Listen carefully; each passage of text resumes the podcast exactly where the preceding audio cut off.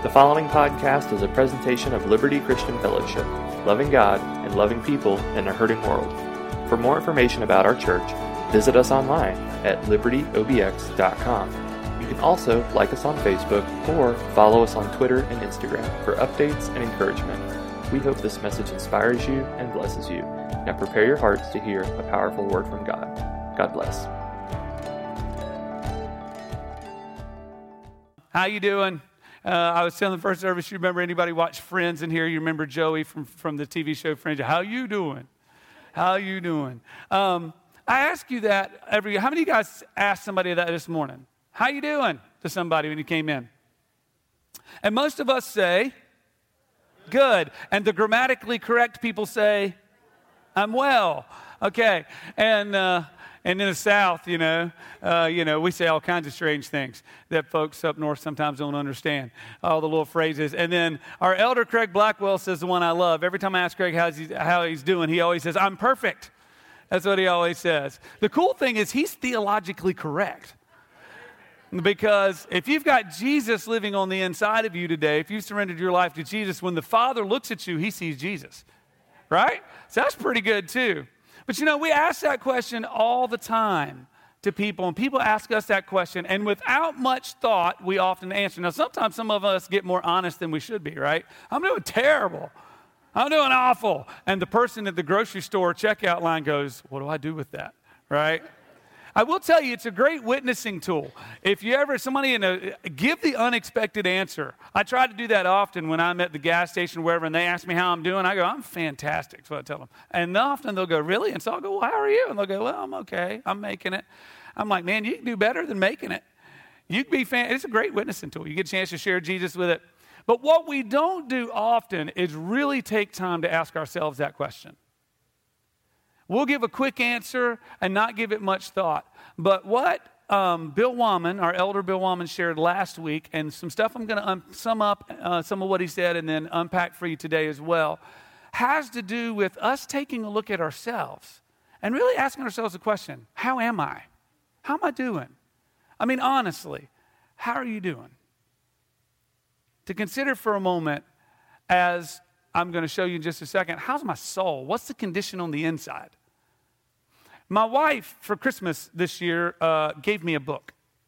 And uh, I don't know, some of us in here will probably know that if your wife gives you a book, she's trying to tell you something. And uh, anybody ever have your wife give you a book? Gentlemen, be careful about giving your wives books. Um, she gave me this book for Christmas. This book is called How's Your Soul? And uh, it's by Pastor Judah Smith. And I devoured this book. I'm a reader. I, I, read it in just a few number of days. I ate this book.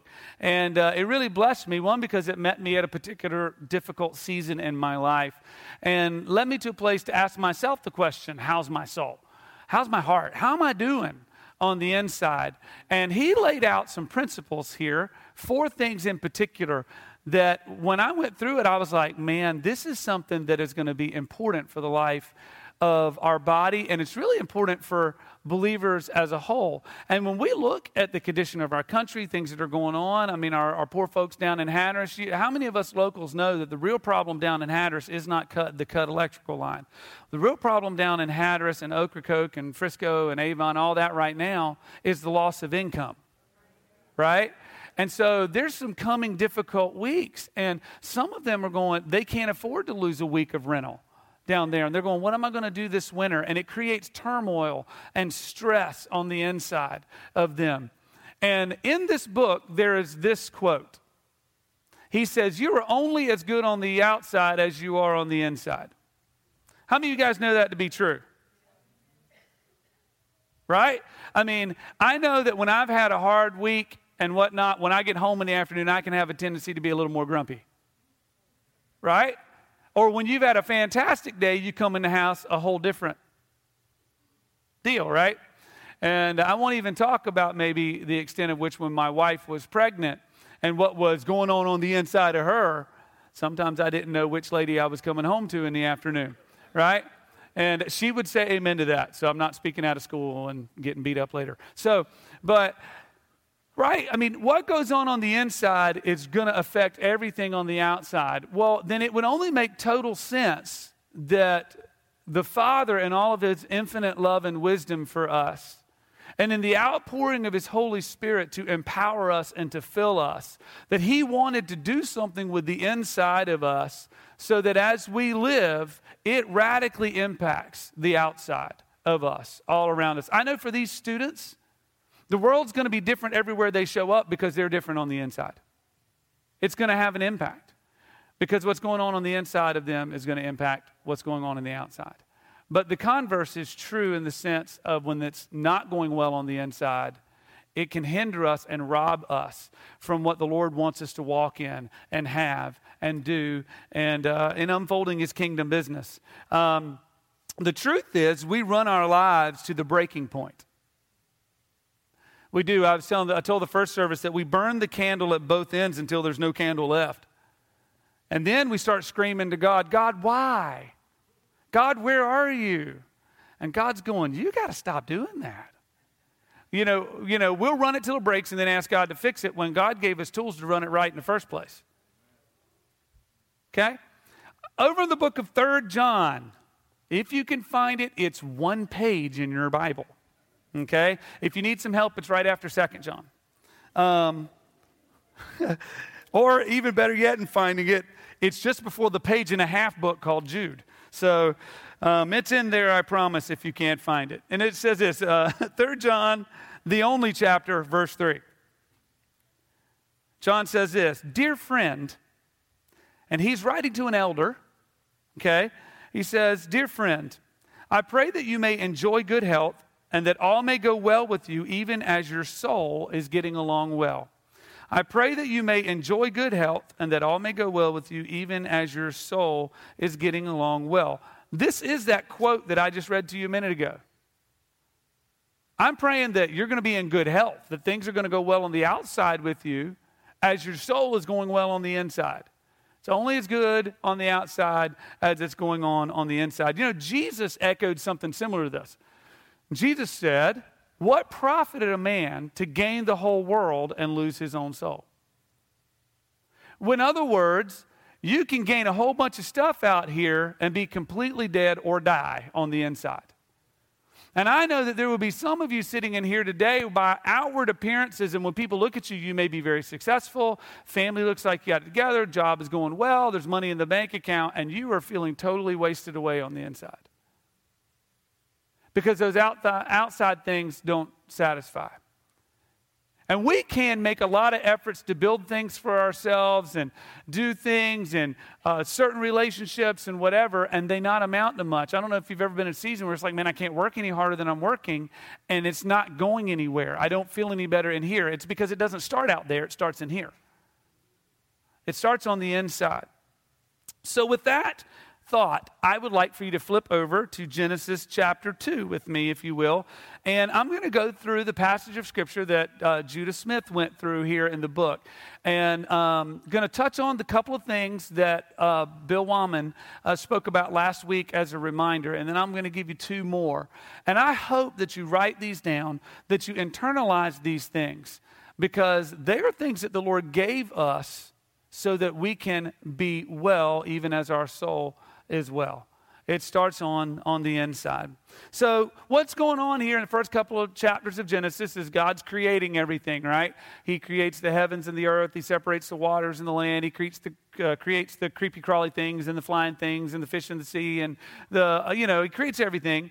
And he says it's all good, right? And then he creates man. He says that's very good. And then he makes this amazing, beautiful, perfect playground for his new kid that he created because God wanted a family, right? And he puts Adam in there and then uh, gives Adam some stuff to do and creates Eve to be in relationship with Adam. That's what's taking place here in these first couple of chapters. When God creates Adam and then places Adam in this garden, there are these four things. And I hope that you're as fascinated by it as I was. Because often we look at things that we have to do or things that we deal with or whatever as things that took place because Adam and Eve screwed it all up. When in reality, some of these things, led by God's Spirit, God gave to us for us to unfold his kingdom, and that that's really regardless of what happens on the outside. I mean, some of us, have you ever discovered for some of us in here that peace is not the absence of conflict, but peace is the presence of Jesus, which means you can be at peace even in the midst of no matter what the circumstance is in your life? I don't know if you've ever met someone, I mean, in my line of work and visiting folks in the hospital, I have visited and prayed with folks in the hospital that were terminally ill but were full of joy. How does that happen? I mean, what in the world? The world would say you're crazy. But what we know is that there's something that starts on the inside that's not or does not have to be controlled by what's on the outside. And it's the things that God designed for us. So the environment that God places Adam in, and the things that God gives Adam um, are really by design some principles for us to be able to thrive as God's children. And uh, so we're going to take a look at those. The first one um, that Bill talked about with us last week was rest. How many of you could use some rest? Counselors said amen from camp. All right? And, uh, you know, gosh, I know, can you imagine? As I know, there are some parents that got their kids home on the Fridays and said, What did they do to my kid? It came home completely different. It's awesome. All right, chapter 2, look down at verse 9 with me.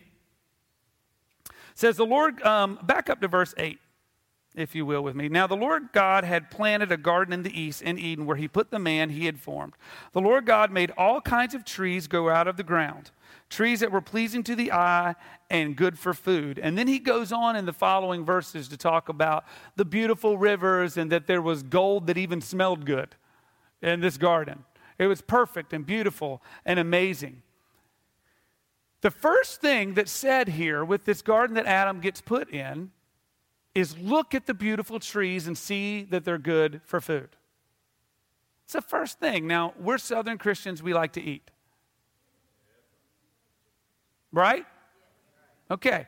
I'm going to get you out at some point by lunchtime. It's okay. Don't go there yet. It'll be okay. And uh, I know growing up in church here in the South, I've had lots of uh, fried chicken and potato salad, and right? Or out this way, they do fish fries. And uh, we like to eat. The first thing God does when He puts Adam in the garden is look at the trees. They're pleasing to the eye. What is that all about? It's about enjoyment and rest. It starts there. It starts with look at what God has done, look at what God has provided. And one of the things that Bill went through with us about rest last week is he talked about Sabbath rest, okay? About this whole seventh day Sabbath that, that uh, on the seventh day with the Jewish, in the Jewish culture, they would do no work. And the whole point of that was they were remembering when God had created the world in six days. People ask me if I believe in seven day creation, and I tell them no. I believe in six day creation. On the seventh day, God rested, right? Okay. That went over like a lead balloon. Man. All right. Okay. That is, some folks will get that later. That's okay. All right. Um, but that on they do that to recognize it on the seventh day that God rested. And it's interesting if you look at the six days of creation, every time God made stuff, he stepped back and he said, That's good. And as Bill did up here so eloquently last week, he would say, God was almost like God would step back and go, Wow, look at that. That's good. God would do that. And on the sixth day, rest was not about God being tired, because God's all knowing, all powerful. God didn't get tired from creating.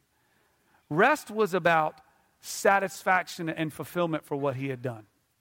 Him stepping back and looking at it and resting in it, being satisfied with it. So that the first thing He says to Adam when he's placed in the garden is see the trees they're pleasing. It's wow, it's good. Starts with rest. It all starts with rest. It all starts with looking to God and what God has provided. It's interesting, in the New Testament, it says, Seek first the kingdom of God and his righteousness, and all these things will be added to you. Look, and you'll be provided for. Look at the trees and see that the food is good. Okay? You need to understand no matter where you are, no matter what you're facing today, God's already provided for you. Now, you may not see it in the way you want it. There may be some tough steps ahead. You may have some hard choices to make. But God never leaves you or forsakes you or leaves you without. And I'm just going to throw this nugget out. I didn't do this in the first service. This is just for you. But can I tell you what I've discovered? Because it is about community, and we're going to get to that in a minute. that God makes provision through the community. When hurricanes blow through around here, what happens in terms of people getting provided for? The community pulls together and takes care of the community. Do you know how God makes provision for his children? Through his children. God has provided for you. Maybe for you, it's this church and you've been feeling alone and you don't know what to do. You need to get plugged in and get connected to some other people and watch how God provides for you. Just saying, look, rest in that, be at peace. All right, second thing I want you to look down um, was work. We all like work, don't we? Um, verse 15 says this The Lord God took the man and put him in the Garden of Eden uh, to work it and take care of it. The Lord God took the man, put him in the garden to work it and take care of it. Do you know when this is? This is before disobedience, sin, and the fall. Work is not punishment, work was a gift from God. Responsibility is a gift from God. A lot of people think that when they get asked to do something, it's a problem. Right? I don't want to do it. You're robbing me. You're taking up all my time. And we get bitter with folks who are actually giving us an opportunity. Now, maybe they don't treat you well, maybe they're not godly, but you still have the opportunity to be godly in what has been offered to you, right? And, uh, and so, work was actually a gift from the Lord. As Bill pointed out, and it blew me away last week because I hadn't seen it. In Exodus, I believe it was chapter 17, he talked about that when the uh, Israelites were in the uh, wilderness, and they're out there, and God, if you remember, was providing food for them. It was called manna, right? And that it was, it was food that would come down from heaven. It would supernaturally appear each day for them to eat and be provided for. Um, funny thing is, manna in the original language means what is it? So it's up for debate as to what it was. But either way, it nourished them and it was okay. That's actually true. And so what God told them was six days you will go out and collect the manna that I'm providing for you, right? And they were to collect enough for the seventh day because He told them to rest and not collect on the seventh day manna. But the scripture says there that there were some that went out on the seventh day to collect anyway, and it says that they found none. So the issue isn't work, the issue is being obedient to God's direction in your work.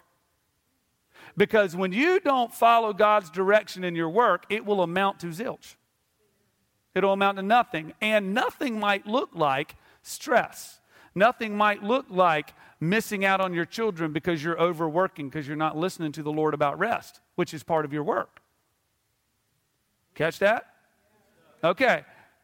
It's about God directed in your work. We'll come back to that in a few minutes.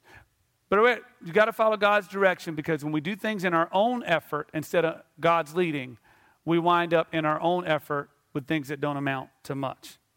But work and responsibility and rest were principles that God gave us for us to thrive, for us to unfold the kingdom of God on the earth. These were things that God gave Adam before things were broken. When everything was perfect, these were things that God said people needed to do. We need these things. All right, uh, moving on. Uh, Bill gave us three things I thought were worth mentioning again, real quick, before I move on. If you'll move to the next slide, where he says this that part of rest and work are these two things. The first one was come to Jesus. If you're going to write these scriptures down, it's Matthew 11, 28, 29. It's where Jesus says, Come to me, all who are weary laden, heavy and weary laden, uh, uh, heavy laden, and I will give you rest. Okay? Jesus gives rest. So you need to come to Jesus. You need to spend time with him. Bring these concerns, bring these things to him. Know him, come to him. Then he said, believe in Jesus. In John chapter 6, there is where Jesus says, the work is to believe in the one whom God has sent. That's what it says. So part of your work and God ordained work and rightly led work is to believe, to stand on the promises, to believe what Jesus said, to believe that Jesus will do what he said. Sometimes we get defeated in our work or frustrated or we feel like a failure. And you know what we're doing in that moment? We're abandoning the promises of God. You might fail, but if you're a child of God, you are never a failure. Failure is an identity, failing happens. Are we okay? It's important that you believe what Jesus said. Because the truth is, when we feel like a failure, we normally don't learn. But when we understand who we are in Christ and understand that we fail sometimes, the Lord will teach us all kinds of things so that we can grow. Because we aren't hung up on trying to prove ourselves because we already know who we are. Okay? Then in John chapter 15, where he says that I'm the vine, you are the branches, abide in me or remain in me, okay? Remain there. So come to Jesus, believe Jesus, and then stick it out with Jesus. Hang in there with Jesus, okay? Because that is the work. Those were principles that he gave last week that I thought were powerful. Now, look, moving on, I want to give you this next thing here in Genesis 2. I want you to look down with me um, at verse 16. And the Lord God commanded the man, You are free to eat from any tree in the garden, but you must not eat from the tree of the knowledge of good and evil, for when you eat from it, you will certainly die. Translation no. No. Boundaries, restriction. Don't do that. You need that. I desperately need that. Now, I don't know if you've ever read the creation account, first couple of chapters of Genesis. God creates this amazing, God creates out of nothing. I mean, God didn't have to have a light bulb when He said, Let there be light. He just said, Light, and there was. He didn't flip any switches. It's amazing. And he creates this perfect garden and he creates his family, right? Because God wanted a family. That's why God created. And he, he's got his, his family in the perfect playground. And why in the world would he stick a hand grenade in the middle of the perfect thing he created? What in the world is up with the tree that can mess it all up? You ever thought about that? Love needs a yes, and love has to have a no. Love is only love if it's a choice. You can't force somebody to love you. If I put a gun to your head and tell you to tell me that you love me, you don't love me, you're just scared. Right? Love has to be a choice. So there was a boundary in the garden. Keeping boundaries is a statement of love. Have you ever had somebody violate your boundaries? How'd you feel? We need boundaries, and I stink at it. I hate saying no to stuff. I like saying yes to things. It feels good. I like saying yes to people. I like it how people respond to me when you say yes to them. When they want something from you, right? Or they want you to help them out with something, or they ask you for something. And man, I wind up saying yes to everything. And you know what? That means I wind up saying no to the most important stuff. Because you say no all the time by the things you say yes to. Do you know that when they said yes to the tree, they were saying no to God? Love is all about boundaries. That's why there was a tree in the garden. Respecting boundaries is a display of that love. But I want you to know that it's not a hopeless issue. I want you to know how God laid this thing out. Going back to the first principle of rest or enjoyment, look at all the trees don't eat of the one tree. Look at all the provision. Don't touch that. It's just like human beings to go, I can do that, I can do that, I can do that, I can do that. And there's one thing, and we go, that's not fair. Why can't I do that? You're stepping on my rights. It's a free country. I can say what I want. Yep, it might cost you. You might want to have a boundary there right? Some of us need a boundary right here. I do sometimes. Sometimes you need to say no in your head before whatever it is that's getting ready to come out. Okay? But we'll get all upset about the one thing we can't do instead of all the incredible stuff that God has provided. It is a setup for success. Look at all of it. But love me by not doing that. I love you, so don't do that. Success. Second thing about success for Adam, which was the second principle, which was work. What was his work in the garden? Was to tend it and to take care of it. That's what the scripture says. Which means Adam was intimately acquainted with, caring for, and taking care of all of that that had been provided for him. It ain't like he didn't know it was there. So, rest for us allows us to keep in view all that God's done and has provided for us. It's worship, keeping our eyes set on God and all that He's provided and all that He's done. Right responsibility keeps us acquainted with gratefulness because God has provided for us. Are you okay? We get to see it, we get to touch it, and it reminds us to keep a boundary. Does that make sense to you guys? There are some of you sitting here today, you need to say no to some stuff. You're asking God to change something, you're asking God to fix something, you're asking God to take something away, and God's going, say no. Quit it. Draw a boundary.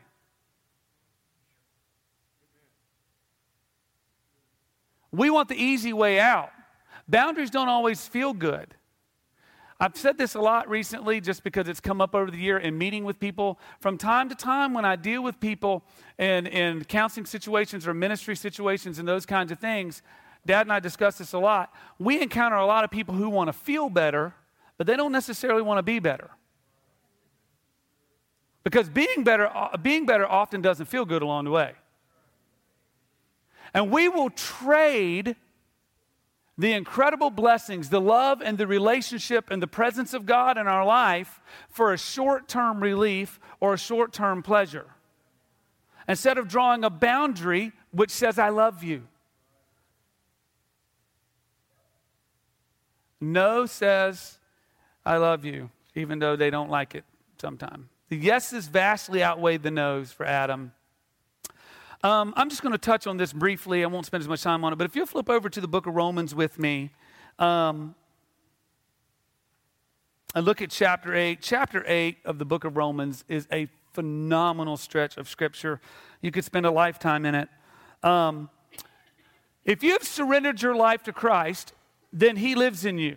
You're a new creation. The old is gone, the new has come, scripture tells us, right? That the Spirit of God has taken up residence, residence in you, or the Spirit of the risen Christ. Okay? So if you have surrendered your life to Christ, when you look at this passage, it says, If the Spirit of Him who raised Jesus from the dead is living in you, that's the Spirit of God, the Holy Spirit, he who raised Christ from the dead will also give life to your mortal bodies through his Spirit who lives in you. Okay, so life is found by him living in you. The way that we live in life is to be led by or to pay attention to that thing that lives in us. There's Jesus, right? That's always the case. Because before you know Jesus, you still are led by and live according to that thing that lives in you. Before that, it was just your sin nature, and you just did whatever it said do. But now, when Jesus lives in us and we are set free, we now can live and be empowered to live according to His leading in our life. I love this. Keep going in verse 10. But if Christ lives in you, if Christ is in you, then even though your body is subject to death because of sin, in other words, we're all going out in a box someday, the Spirit gives life because of righteousness. And if the Spirit of Him who raised Jesus from the dead is living in you, He who raised Christ from the dead will also give life to your mortal bodies because of His Spirit who lives in you. Therefore, brothers and sisters, we have an obligation, a boundary, a reason. But it's not to the flesh, which is the old person, but to live according to the Spirit, to live according to it. For if you live according to the flesh, you will die. But if you live by the Spirit, you'll put to death the misdeeds of the body and you will live. In other words, if we start paying attention to God who's taken up residence in us, we're spending time with Him, right? We're abiding in Him, as we were talking about a minute ago. We're spending time in His Word. Then we can start going, no, I'm not doing that because of this. No, I'm not going there because of this that now lives in me we can be led. And here's his promise that, as just as this said, he's going to empower you to do that. I didn't do this in the first service. I just want to throw this out there to you. Catch this. For those who are led by the Spirit of God are the children of God. The Spirit you received does not make you slaves so that you live in fear again. Rather, the Spirit you received brought about your adoption to sonship. We're God's kids. And by him we cry, Abba, or Daddy, Father. The Spirit Himself testifies with our spirit that we are God's children. I told a Friday night service recently what that scripture means is that when you have Jesus living in you, His Spirit is in you, and you go about doing His leading, like you feel like you're supposed to pray for somebody, you pray for them. You make the right choices even though they're hard. His Spirit is in you going, That's my kid. That's right. Go ahead. He's cheering you on. His Spirit is testifying to your spirit. See, I'm in you. We got this. His Spirit testifies to your spirit. Now, if we're God's children, then we are heirs, heirs of God, co heirs with Christ, if indeed we share in his sufferings, in order that we may also share in his glory. In other words, things may be hard. But because we are his children, we can be led by his spirit, which means we can operate according to his leading boundaries, according to his leading. We are co heirs with Christ. Everything that belongs to Jesus belongs to us. We're God's kids. We get all of the kingdom. We get to share in his glory. That's crazy. That's crazy. Boundaries are worth it. Boundaries are worth it. Another little thought passing on boundaries that you need them. The boundaries are there so that you can walk and have his life. But when boundaries are violated, there's death. And you know this. If you've had a friend betray you, there was a death in relationship. If you had someone break your trust, there was death in trust. If you've crossed boundaries in your own life and shame has set in on you, you know what that feels like? It's death. You feel like you're dying on the inside. That's what this scripture was telling us. But that when we follow the Spirit's leading, when we live according to the boundaries of God, when we have the godly noes, life rises up in us, shame breaks off relationships can be whole. God provides out of his goodness, but God also shows his goodness in the boundaries that he sets. Boundaries say, I love you. All right, look at verse 18 of Genesis 2 with me, moving on. We could probably do a whole day on that because there's some of you today, that right there, that section was for you. That's it. You don't need anything else today. You got somebody you need to go tell no. You've got something you need to cut out and say, I'm not doing that anymore. And for some of you, that boundary means you're going to have to go ask for help. God will help you do it. Step out and do what He said. Verse 18. Love this one. Blows my mind. The Lord God said, It is not good for the man to be alone. I will make a helper or one who completes suitable for him. Have you ever thought about that? Other than the fact that there's a whole weird thing putting them sleep, taking a rib out, they're all naked, the whole thing. Um, Adam was not alone. Adam was perfectly and uniquely with God in the garden. He was not alone. As I heard Judah at one point talked about some of this stuff, Pastor Judah, he said he had a lot of pets. Adam did. I love that, right? He was not alone in the garden. He was perfectly and uniquely with God, but yet God said it wasn't good for him to be alone. God creates it's good. God creates it's good. God creates it's good. God creates man. He says it's very good. And then we encounter the first thing in all of creation that's not good. And God declared it. It's not good for man to be alone. What in the world is that all about? We were designed for community from the very beginning. We were made for relationship with God and relationship with one another because of our relationship with God. Relationship with God, relationship with one another because of our relationship with God. Theologically, God is one God, Father, Son, Holy Spirit. Right? I don't understand it either. That's okay. But God is a perfect, unified community within Himself. So if we're made in his image, then it makes complete sense that we need community. We okay? We were created for it. Now, God did not create a woman and put her somewhere else in the garden, hoping that someday they would cross paths, sit down in a coffee shop, trade stories, see if they were compatible, and decide to date. He didn't do that. God intentionally intimately, purposely crafted and designed the relationship for Adam. We need intentional relationships that we cultivate in Christ.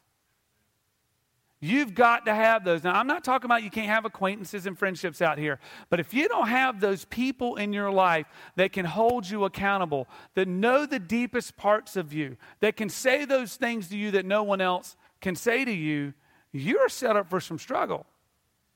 Well, I have a very private faith. Uh, you understand? Me and Jesus, you know, I, I don't need church. I, you know, you, you're going to get your brains beat out or you're not going to accomplish much in the kingdom of God. You know why? Because you were created for community. It's an individual salvation, but it's a community faith. It's meant to be walked out together. There are things that you have that we are incomplete if you don't show up. And there are things that the rest of us have that you're incomplete if you don't show up with us. We were designed to do this together. And it's the place where we have right boundaries and learn boundaries with one another. It's the place where we work together. It's the place where we worship and rest, celebrate together. Something happens in the context of community. Psalm 133 says, How good and pleasant it is when brothers live together in unity. Matthew chapter 18, verse 20 says, Where two or three are gathered in my name, there I am among them. Not me, myself, and I. That doesn't make three. But two or three. When the family gets together, there's this relationship and this relationship going on at once, and incredible things transpire. Things that we don't even see or know. And that's where we can learn boundaries. That's where we can find provision when God makes provision through family. Some of you are going to need to address some relationships in your life today because they're not these kind of relationships. Well, I'm ministering to them. Well, how are you doing on the inside? Are you influencing or are you being influenced? What's the result when you spend time together?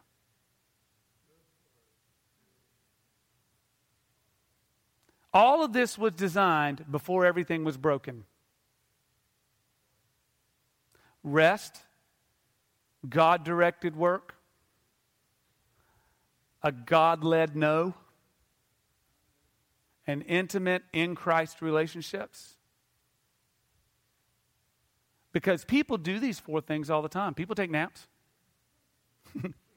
and they're good. I like naps. People work job upon job upon job because they work, they work hard, miss out on all their kids' stuff, but job upon job and job and work. And people do all these things, and they got all kinds of relationships and whatnot. But these four things were given in the perfect relationship with God in the garden. These things are designed to work in right relationship with God. That's how these four things work. So it starts with what Jesus accomplished for us. If I get Richard to come on, because I know we're running a little long, and I'm going to pray and let you get out of here. Um, You can't get right with God. I know that's been a church phrase for years. You need to get right. I need to get right with God. You can't get right with God. That's why Jesus came. Jesus puts you right with God. Okay? And so when you surrender your life to Jesus and He puts you right with the Father, and the Father begins that work in you so that you're rightly related within yourself. You're at peace because you know you're at peace with God. That enables you to begin to walk in right relationships with people. And this stuff will help you thrive. That's how that works.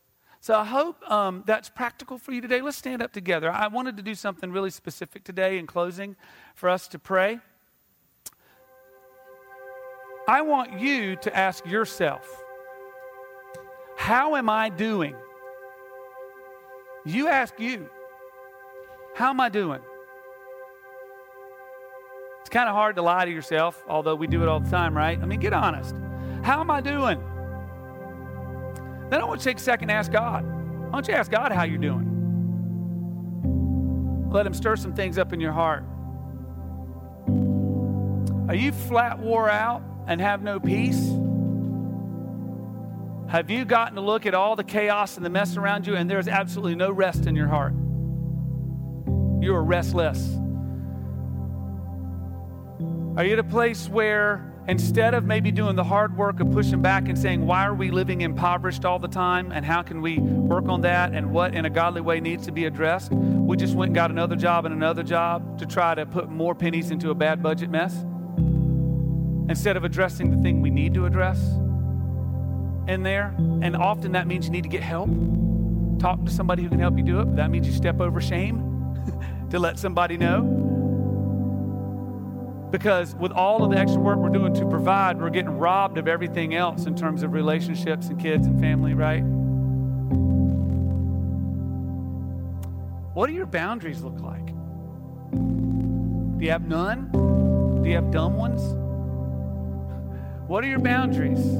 Are they spirit led? And then what are your relationships like? How are you doing? So I'm going to pray over you. And as we pray together, as an act of surrender to the Lord this morning, I want you to do business with the Lord. The answer to rest is worship. Get your eyes on what God has done. Off of what's here, get your eyes up here. Look, look. I lift my eyes to the hills. Where did my help come from? I don't have my eyes down. Your answer to work? Come to Jesus, believe what he says, right? Stay there. Stay with him. Get the help you need. Your answer to boundaries may be somebody helping you out with that. Maybe praying and asking for the filling of the Holy Spirit as we pray in just a second for the Lord to empower you to go say no. And relationships, some of you in here need to get over it and jump in a small group. Not because small groups are the answer for everything in the world, but that small groups are an intentional place where you can plug in with somebody else that will journey with you in faith. That you have somebody that will pray with you. Get a prayer partner. Ask somebody to coffee that loves Jesus and sit down and talk and pray together. You need those people that journey with you. Okay? Father, I thank you for these folks. I love them more than I know how to tell them. And uh, I know these four things in particular, Bill sharing on those two things last week, these two things today, have just really resonated with me over the year, the things I even need to work on in this moment myself, too. And uh, you wanted us to thrive, Lord. Jesus said that He came to bring life and life to the full. Well, full life, I know, is found in right relationship with you and doing the things you've asked us to do, like we've talked about today. That life will overflow. So, for folks in here today that need healing in relationships, I pray you pour that out in this moment, God.